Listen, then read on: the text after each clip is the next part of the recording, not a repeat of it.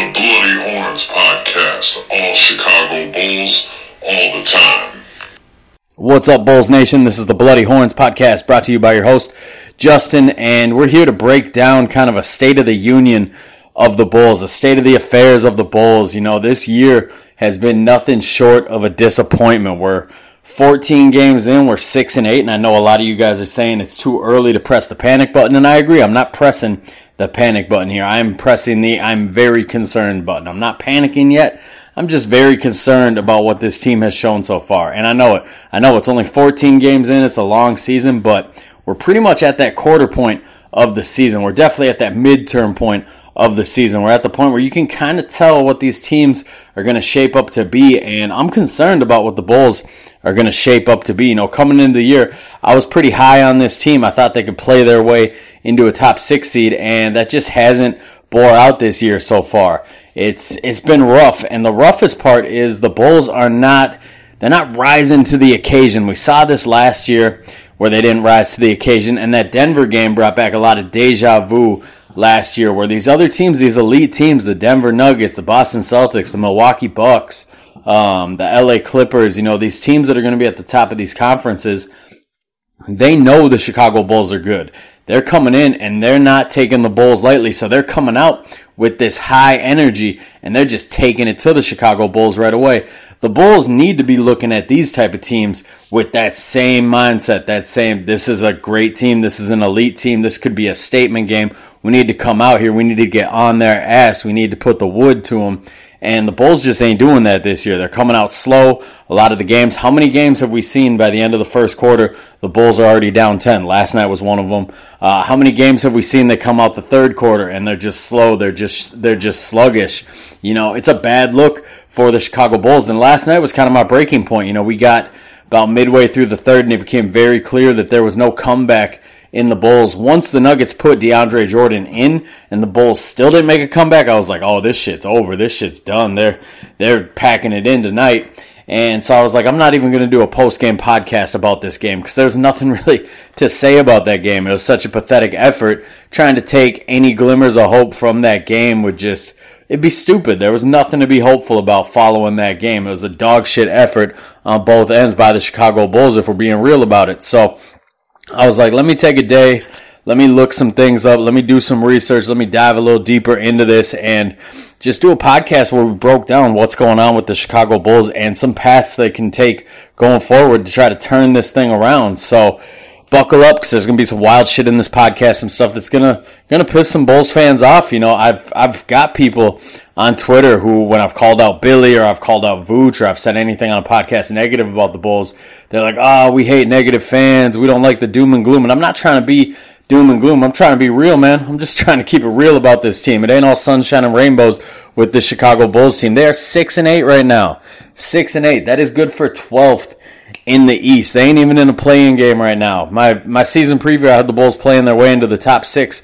Right now, they ain't even in the play-in game right now. They're 12th in the East. So, you know, it can't be all sunshine and rainbows. It's time for some Bulls fans out there. It's time for y'all to get real and realize that it ain't right in Chicago right now and something needs to change. So, we're going to go through a couple scenarios, a couple paths forward for the Bulls here. You know, Scenario number one is probably what's going to happen. It's the most likely option. Um, it's that old Occam's razor thing where the most obvious answer is usually the answer. And option one for the Chicago Bulls is staying patient, waiting for Lonzo Ball to come back and seeing how he transforms this team. And, you know, Lonzo Ball, he very well might do it. He's very impactful on this team. Last year, you saw DeMar DeRozan. He got all the credit for turning the Bulls around, and rightfully so. DeMar DeRozan played out of his mind last year. It was arguably the best year of his career last year, which is saying a lot at the age of 32 years old to be putting in the best year of your career when you've already had a stellar Hall of Fame type career. That's saying a lot for DeMar DeRozan. So I'm not I'm not saying anything bad about DeMar DeRozan. I'm just saying now that we're a little bit removed from it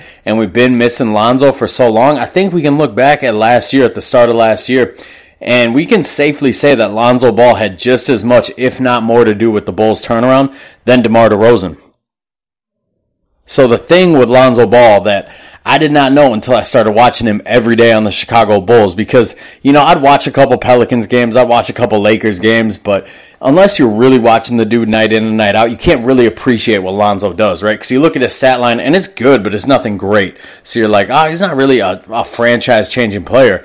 And then you watch him on your team and you're like, no, this dude is a, he's a game changing type player. And it starts on the defensive end with him. He's truly one of the best defenders in the NBA. You know, last year in the in the short time that we saw him, we saw him defend everybody. I can remember watching an early game against the New York Knicks and the Knicks, you know, the the Bulls were guarding Julius Randle, who's one of the true old school power forwards. He can he has a post game. He's a strong dude. He can take it inside. He can score everywhere. And uh, the Bulls were putting Lonzo on him. The Bulls were D'ing him up with Lonzo, and it was working. It was working. Julius Randle didn't do shit against Lonzo. And then you see other games when he's going against like the Sacramento Kings and he's bottling up De'Aaron Fox. And then you see games where we're playing against the Nets and he's D'ing up Kevin Durant. Like Lonzo is a very versatile defender. He is one of the best defenders in the NBA. So it starts on that end. Without him, you know, the Bulls are hurting when they don't get that defense from the perimeter like Lonzo provides. The Bulls are definitely hurting out there. And then you look at the offensive end, and Lonzo, he's not the traditional point guard, right? He's not Jason Kidd or Steve Nash out here. He's not bringing the ball up court um, setting everybody up methodically, doing his thing, picking apart defenses. That's not Lonzo. When what Lonzo is good at is he's going to get that ball off a steal, off a rebound, and his eyes are up immediately. He is pushing that ball in transition immediately. He is making plays. He's thrown. We saw full court passes out of the dude last year, um, hitting dudes in transition. Like in the half court, Lonzo.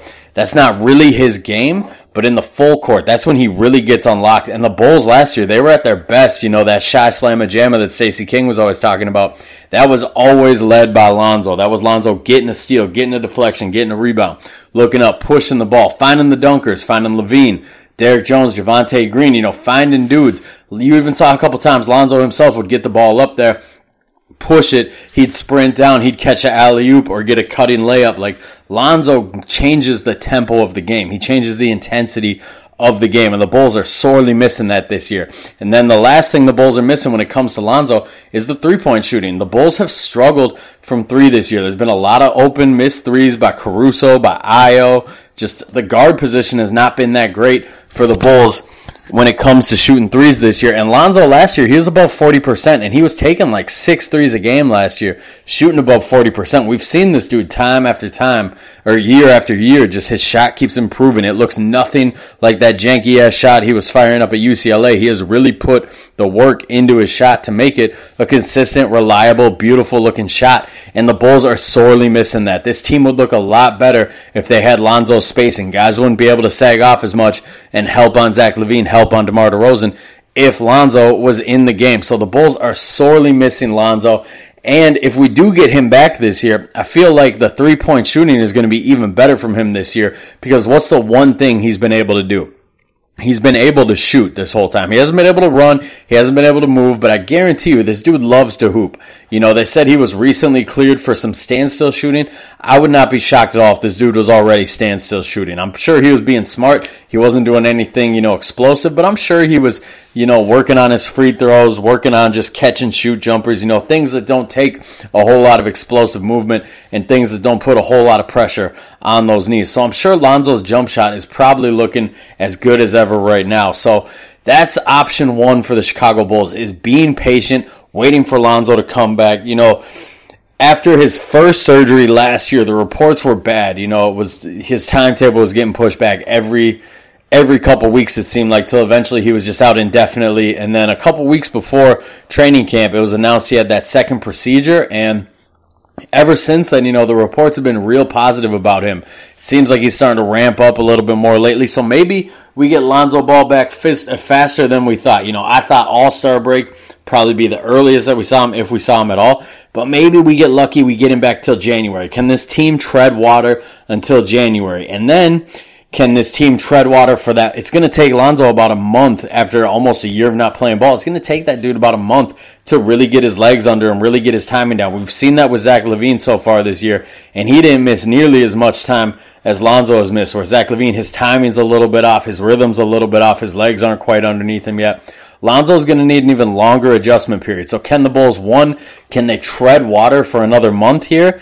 And two, can they continue to tread water for, you know, the month that it takes Lonzo to get his legs back, back under him? That's about two more months of hoping the Bulls can tread water. But I think that's probably the path that we're going to see this year out of the Bulls. It's the most likely scenario for the Bulls is just staying patient, not making any big moves, not making any splashy moves, um, just staying patient and waiting out this Lonzo thing. And you know, I look at the team and there's been some highlights this year. There's been a lot of highlights this year. You know, it hasn't been a disaster season. It's just been a disappointing season so far.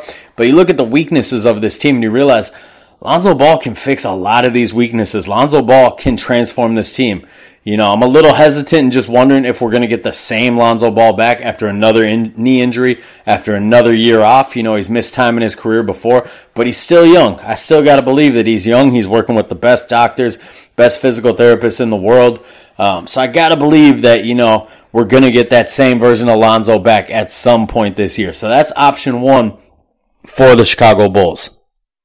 Now, option two, now, this is where I'm going to lose a couple people. Option two, this is where I'm going to have people in my mentions, people coming at me, because option two to me is get Billy Donovan the hell out of here. You know, it sounds crazy, right? But we overrate the shit out of Billy Donovan if we're being real about it. And Billy is a good coach. Don't get me wrong. He's not a bad coach.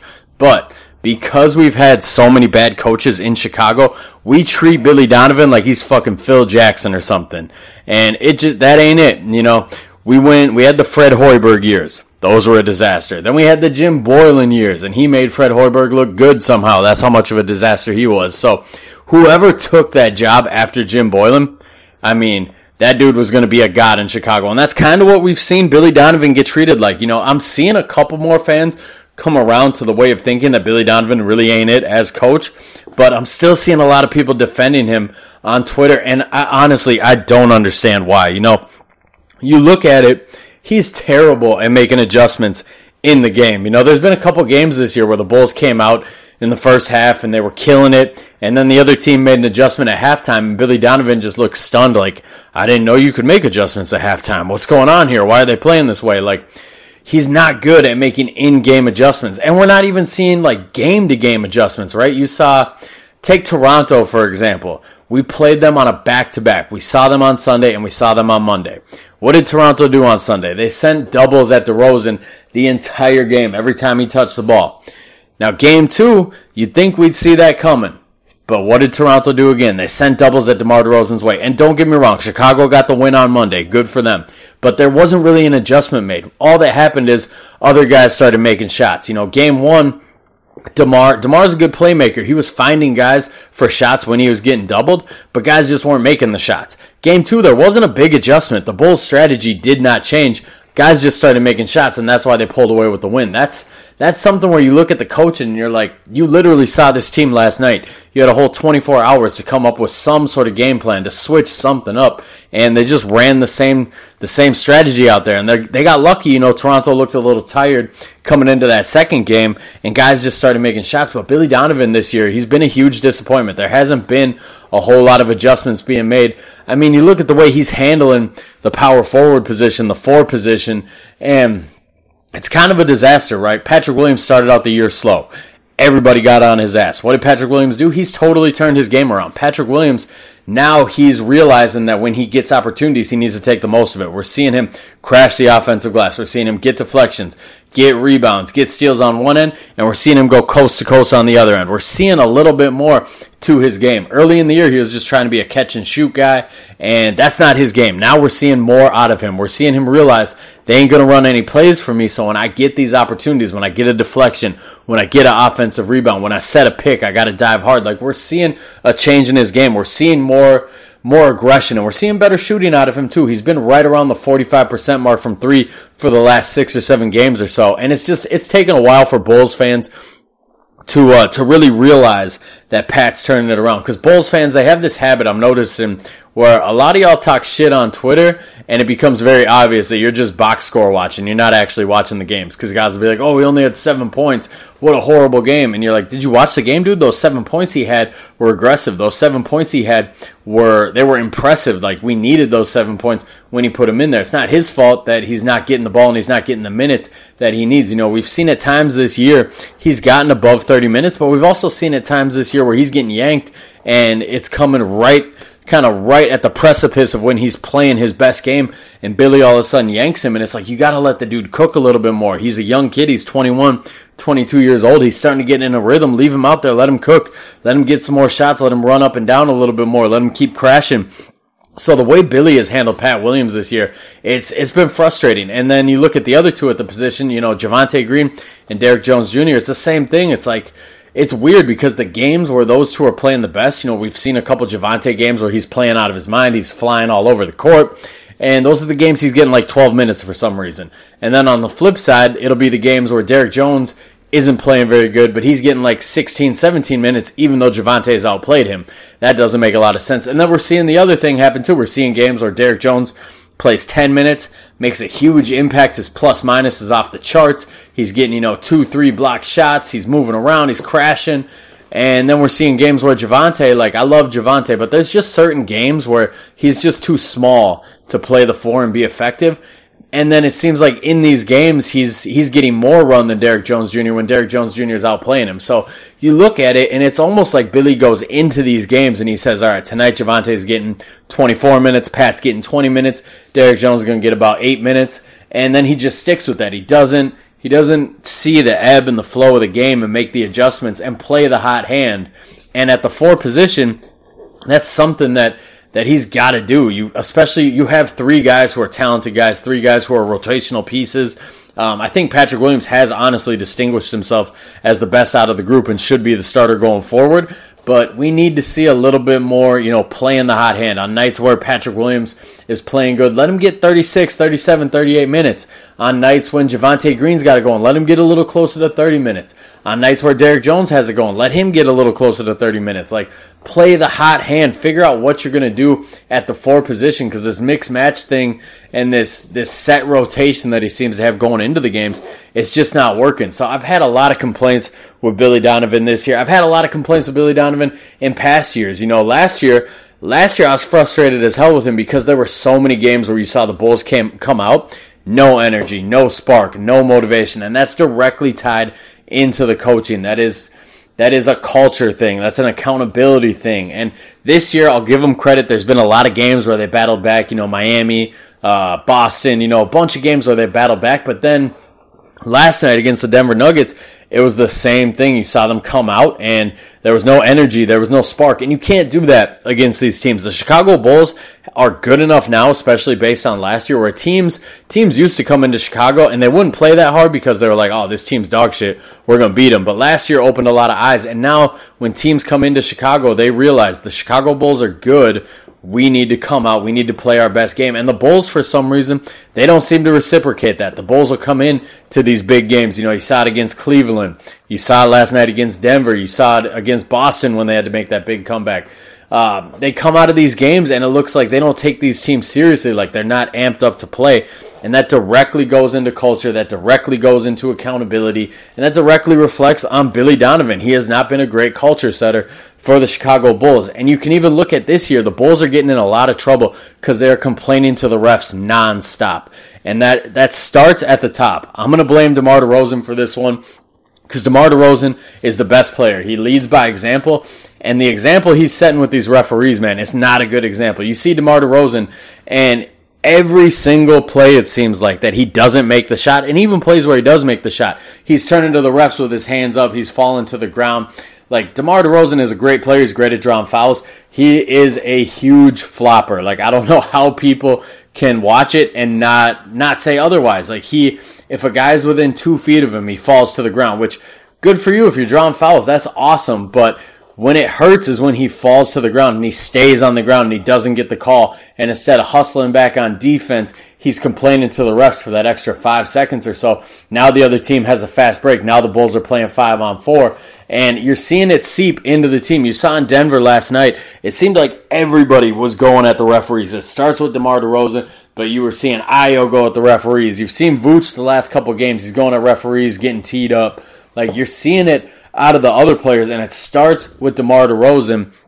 And then it just kind of trickles down. When your best player is doing it, the rest of the team is doing it. And if you're Billy Donovan, this is something that reflects back on you. You got to hold DeMar DeRozan accountable. You can't have him on a pedestal. You can't let him keep doing this. You got to instill in him, like, hey, man, I know that drawing fouls is your game.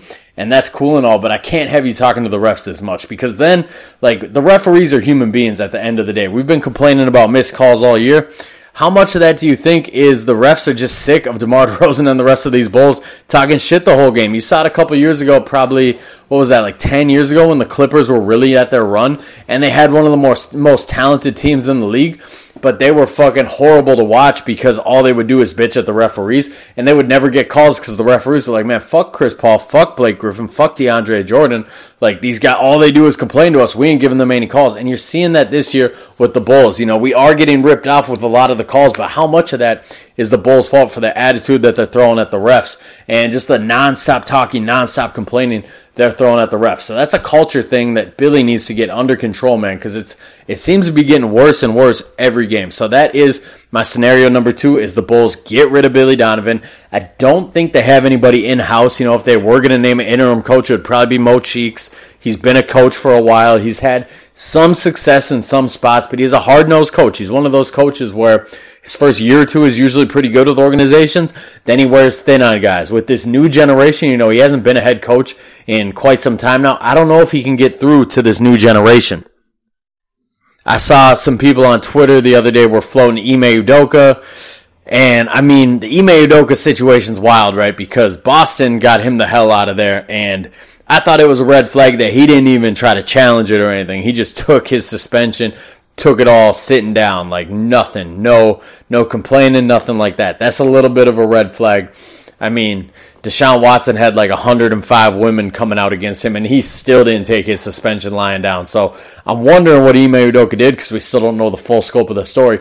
And then you see the rumors that Brooklyn was going to hire him, and it seemed like it was a done deal. I mean, people were reporting it was a done deal, and then about a week later, Brooklyn was like, "Nah, actually, we ain't gonna do all that. And I think that's probably more tied into the Kyrie situation, the Kyrie of it all, because Kyrie has been causing Brooklyn nothing but headaches all year from a PR standpoint. So Brooklyn probably looked and was like, look, we just had to suspend Kyrie. There's a circus already. Um, if we bring Ime Udoka in there, like we're just asking for people to cancel us. We're just asking for problems. So I don't know, you know, maybe maybe Brooklyn got the full story of what happened to Ime Udoka in Boston, and maybe they were like, oh yeah, we don't want to go anywhere near that. I don't know what Ime Udoka did. You know, I really don't know. It has to be. It's something that's confusing because it has to be bad enough for all this to happen, but at the same time, he hasn't had any charges filed. I'm not aware of any lawsuits going against him or the Boston Celtics, so it's really confusing what's happening with Ime Udoka. But if for some reason the Bulls were able to vet it out and come to the conclusion that you know, he deserves another shot to be a head coach. I would not be opposed at all to that hiring from a basketball perspective. We saw Ime Udoka last year. What did he do to Jayson Tatum and Jaylen Brown? He turned them the hell around. Jayson Tatum and Jaylen Brown, when they were young players, they were playing with Kyrie Irving. So Kyrie Irving's attitude kind of rubbed off on them. You see, they still defend Kyrie Irving to this day. They're so close with him. But you could see on court in Boston, it was a problem. You know, the way that they carried themselves on the court was a problem. And Ime Udoka came in last year and he shut all that shit down. Now with the Chicago Bulls, you're seeing Zach LaVine, DeMar DeRozan, they're kind of carrying themselves a certain way this year.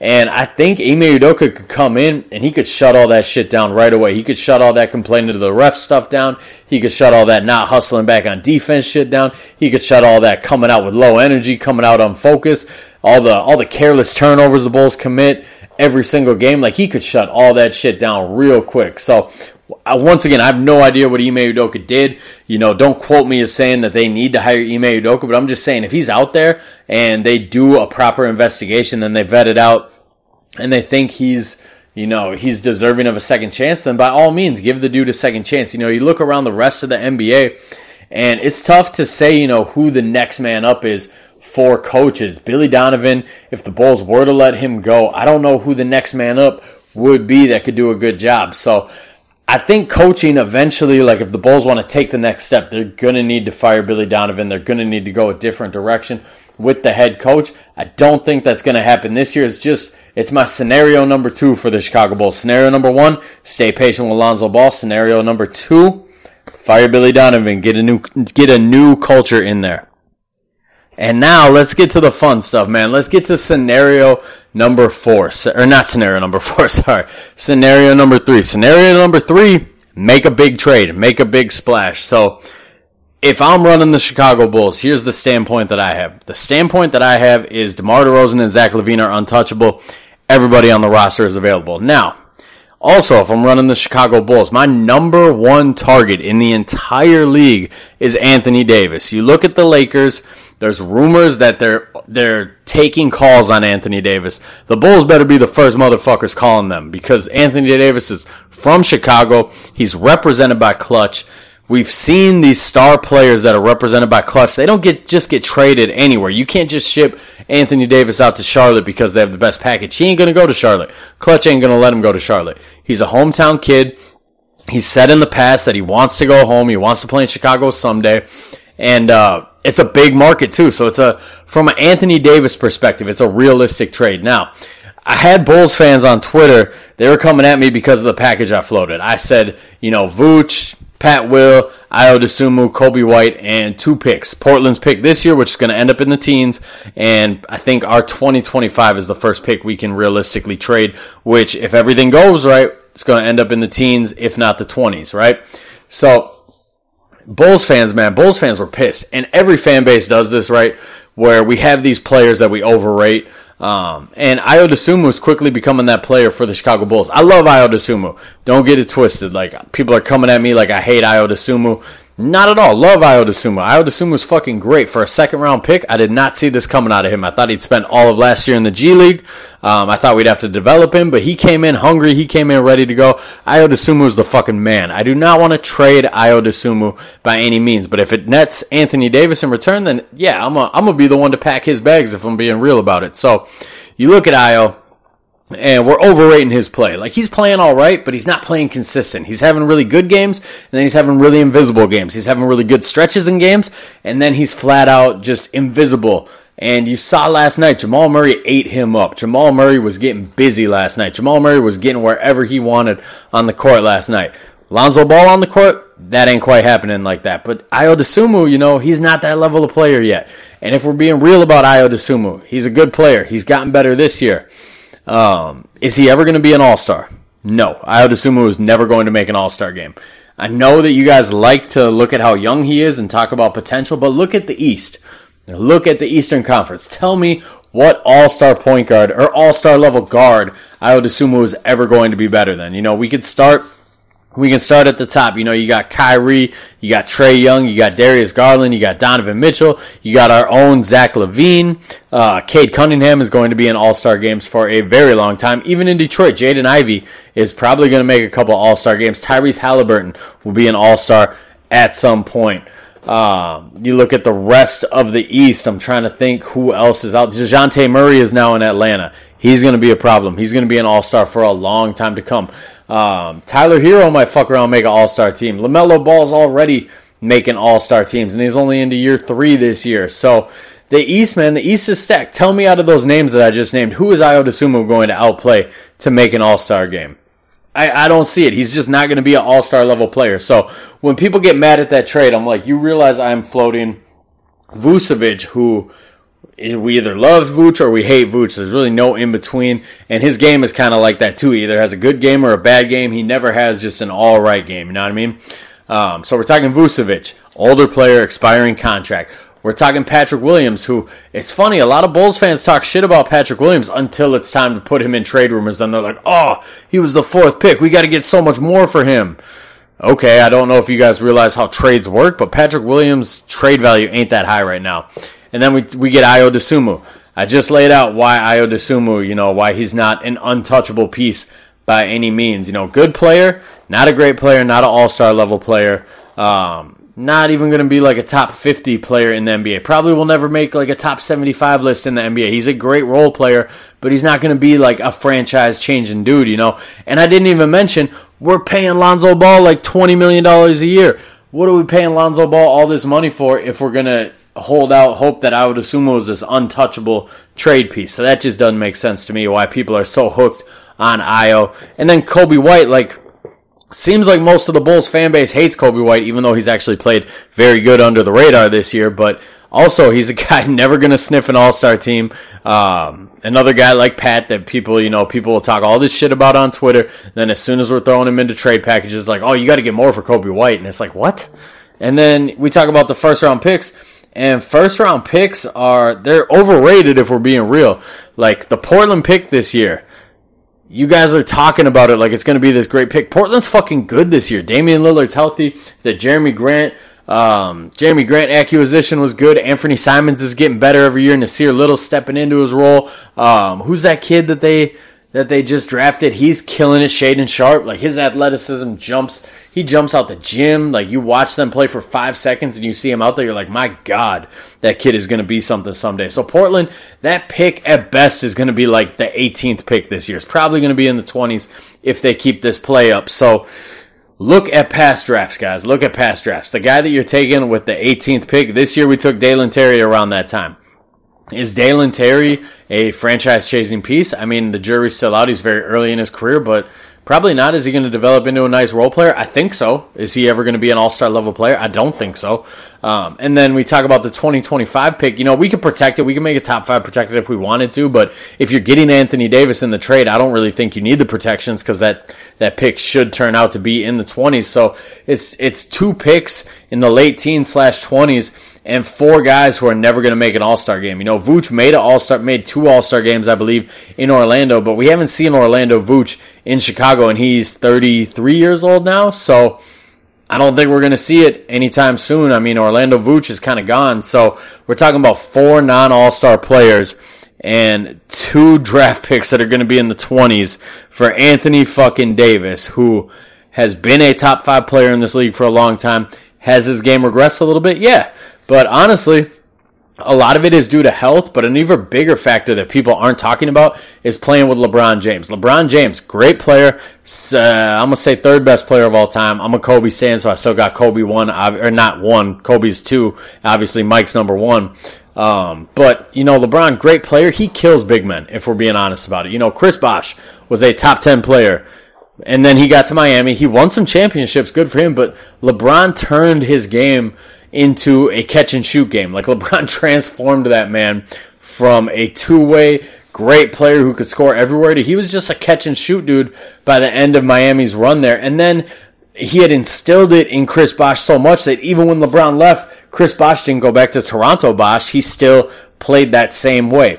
Kevin Love. I, w- I live in Minnesota. I saw prime Kevin Love. That dude could do everything on the offensive end of the basketball. He could take you in the post. He could take you out to three. He could do a little bit of everything. Cleveland, LeBron stuck his ass in the corner and said, you better make these open threes and you better crash them damn boards. And, you know, LeBron left, what, is it four or five years ago now? And Kevin Love, you know, Minnesota Kevin Love never came back. LeBron instilled it, beat him into it so hard that that's just his game now.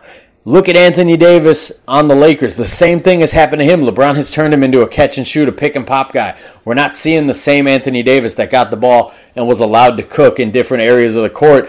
And, you know, if we can get Anthony Davis free of that LeBron thing this year, there's still time to turn it around. It hasn't totally been beat into his head yet. There's still some hope that maybe we could get old Anthony Davis back. And even current Anthony Davis is still a top 15 player in this league. He had 38 points, 17 rebounds, and five blocks last night. That's a man's game right there. That is a that is a Shaq type game right there. So all these Bulls fans out here that are getting mad at me for suggesting this trade package, the Bulls would be stealing Anthony Davis from the Lakers with that trade package. Y'all got to realize the Lakers are not desperate to trade Anthony Davis. This is not a Russell Westbrook or Kyrie Irving thing where they're just looking at somebody and like, please just fucking take this guy.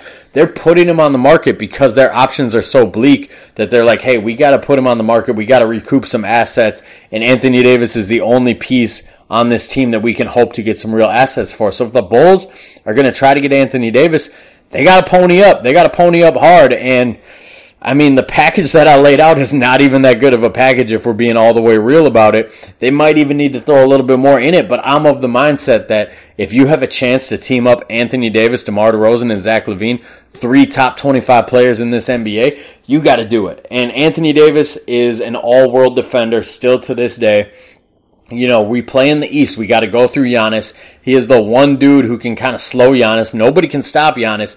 Anthony Davis might be able to slow him. You saw what Jokic did to us last night. Anthony Davis could at least do something against the Jokic's of the world. Joel Embiid has been eating the Bulls alive for like five years now. The Bulls have never beaten Joel Embiid. And Vucevic, he looks like a little puppy when he plays Joel Embiid. So Anthony Davis can potentially slow down Joel Embiid. Like, there's a lot of reasons that they should be looking at this trade and doing whatever they can do to get Anthony Davis. You know, people will say, well, you make that trade, you don't have any depth. That's not true at all. I mean, you still look at the team. We'd have a starting five of Anthony Davis, Javonte Green, DeMar DeRozan, Zach LaVine, Lonzo Ball, if healthy. Then you're coming off the bench. You got Alex Caruso. You got Goran Dragic. You still got Derrick Jones Jr. You still got Andre Drummond. You still got Dalen Terry. Like, I don't what more depth do you need? You know, the Bulls right now, arguably, they have too many players. They have like an 11 man rotation, and realistically, you want about eight, nine guys that you trust when it comes playoff time. So, this this trade would be a win for the Bulls all the way around. I realize Anthony Davis has some health issues. People call him street clothes, and it's funny to joke about, but the dude has played like twice as many games as Kawhi Leonard the last couple of years, and we don't give Kawhi Leonard the same level of shit. So I'm making that trade all the way up from the Bulls. If you really want to be a team that's going to make runs in this league, that's going to make finals trips. You got to make big, splashy moves. You got to take chances. You got to try to acquire this top level talent. And Anthony Davis is still a top level talent, and he's still on the right side of 30. So if I'm the Bulls, that's that's number one with a bullet on my list of trade targets is Anthony Davis. I'm making, I'm doing whatever I can. If I can get Anthony Davis without giving up Zach LaVine or DeMar DeRozan, I'm making it happen. Like that's just that's my mentality. And then you look at some of the other moves available to the Bulls, and it's kind of rough out here, right? We saw reports that uh, the Nets are looking to move Joe Harris. Joe Harris would be a great fit on the Chicago Bulls. The problem is uh, his contract. You know, you look at his contract; he's making a lot of money. He's making like fifteen million a year, and the Bulls don't have the salary to to match that. You look at all the Bulls guys who are making that number. The only one who we could potentially move in that kind of trade would be Alex Caruso, and I want to trade Alex Caruso for Joe Harris. That's a that's a hard pass there. So Joe Harris, nice player. I don't see the path for the Bulls to make that happen. Another player that's available is uh, Jae Crowder. You know, it's been rumored for a while that he's available, or not even rumored. He's straight up demanded a trade, so we know he's available. And that's a trade I've kind of been on the Bulls to go ahead and make. You know, I wouldn't mind if we could get, you know, Jae Crowder if we throw Coby White and a salary filler in and we bring back Jae Crowder. Phoenix needs another ball handler. Coby White needs a fresh start. He's very close with Chris Paul. Chris Paul's kind of been a mentor to him throughout his life. Um, and Jae Crowder, he just kind of he needs to get the hell out of there, and he could provide a lot of what Chicago needs.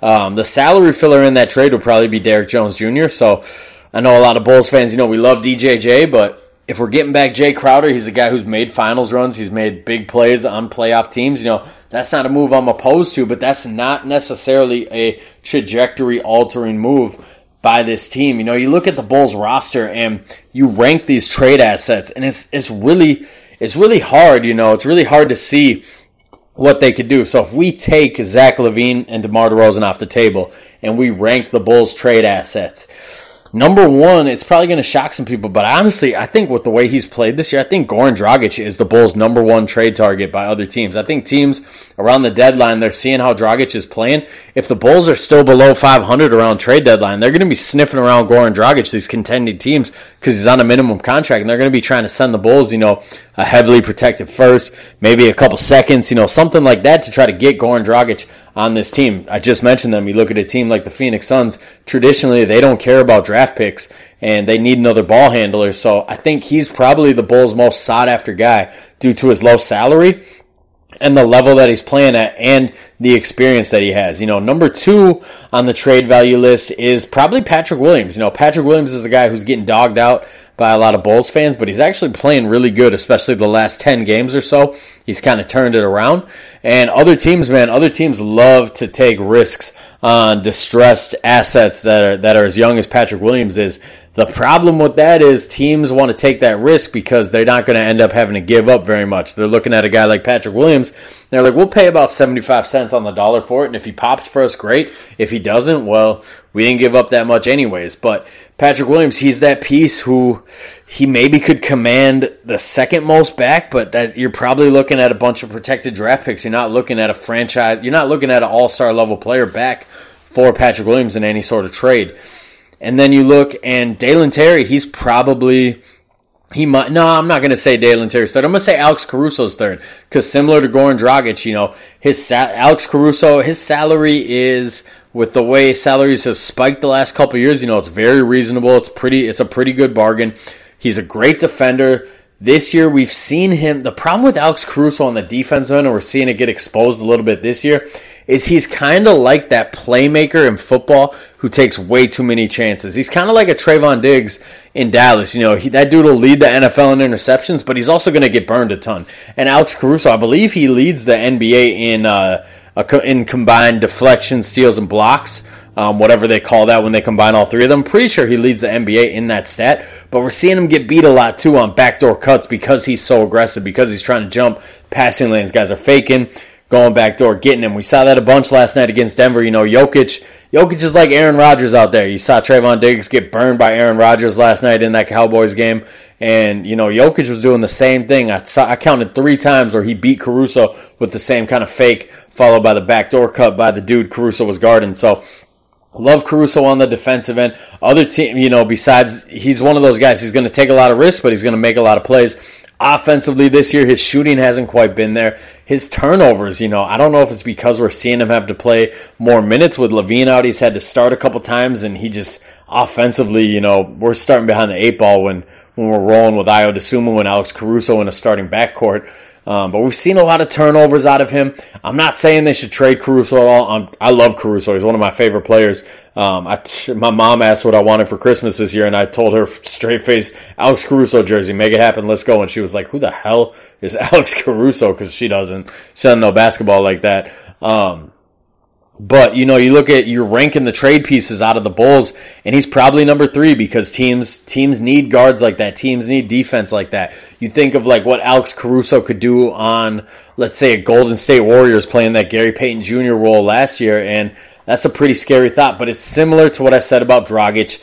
Teams are going to be looking around. They're going to be giving, handing out these, you know, these protected picks these salary dump type trades. You know, this is a trade that the Bulls would make when they're punting on the season, when it's around trade deadline.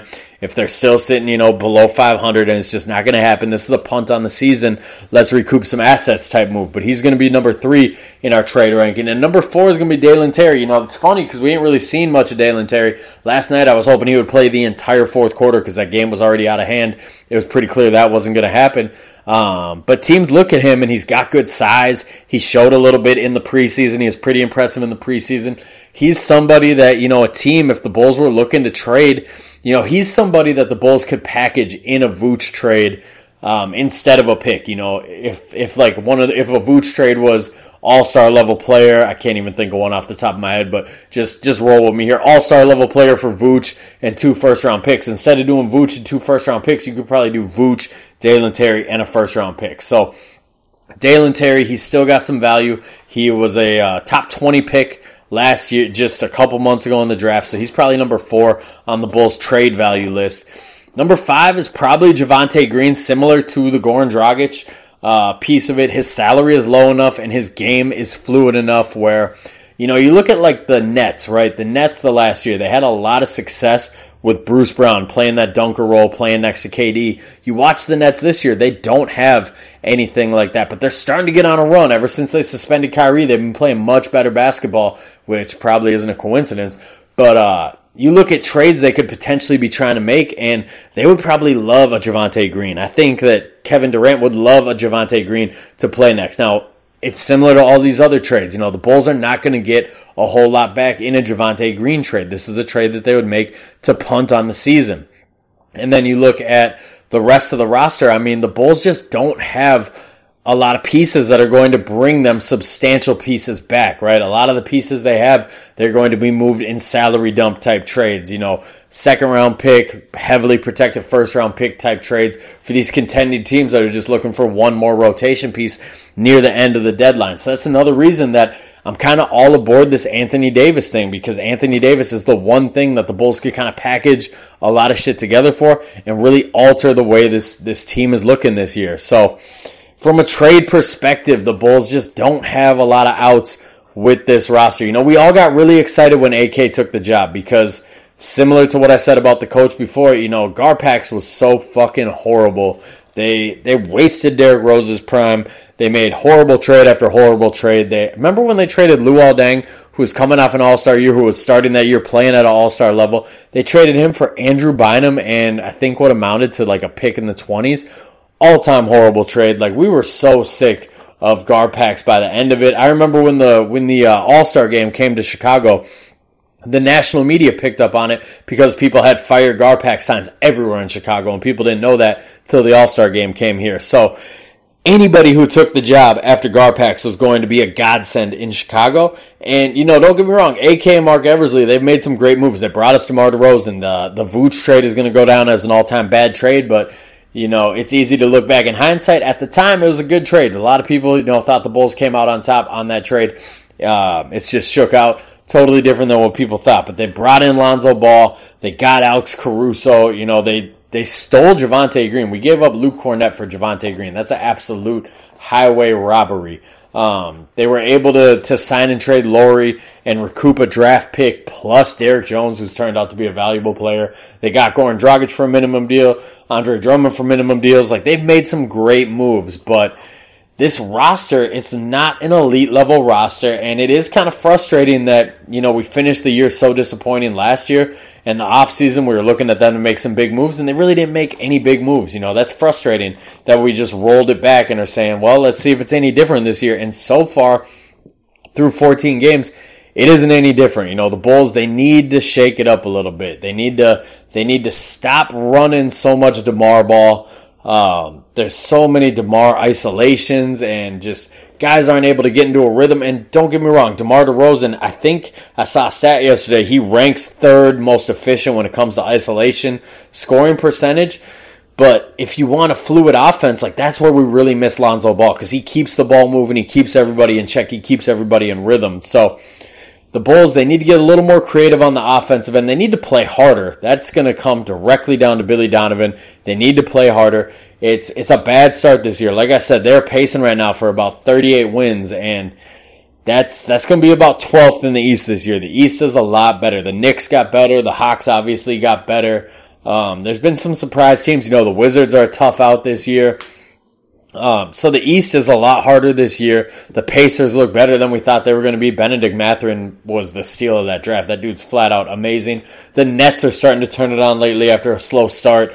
Like this East is going to be tough this year. So the Bulls, unless they're cool with you know trying to play for that play-in spot, they need to make a big move. Anthony Davis, in my opinion, is that big move. I don't know if it's even reasonable for the Bulls to do it, but I think you throw everything you can at them, not named DeMar DeRozan, not named Zach LaVine, and you hope for the best. If AK, you know, AK has a rep as being a very aggressive general manager, the type of aggressive general manager who keeps things close to the vest before he blows you away with an offer like he did uh, to Orlando with Vucevic. There was no rumblings of Vuce being traded. It just kind of happened.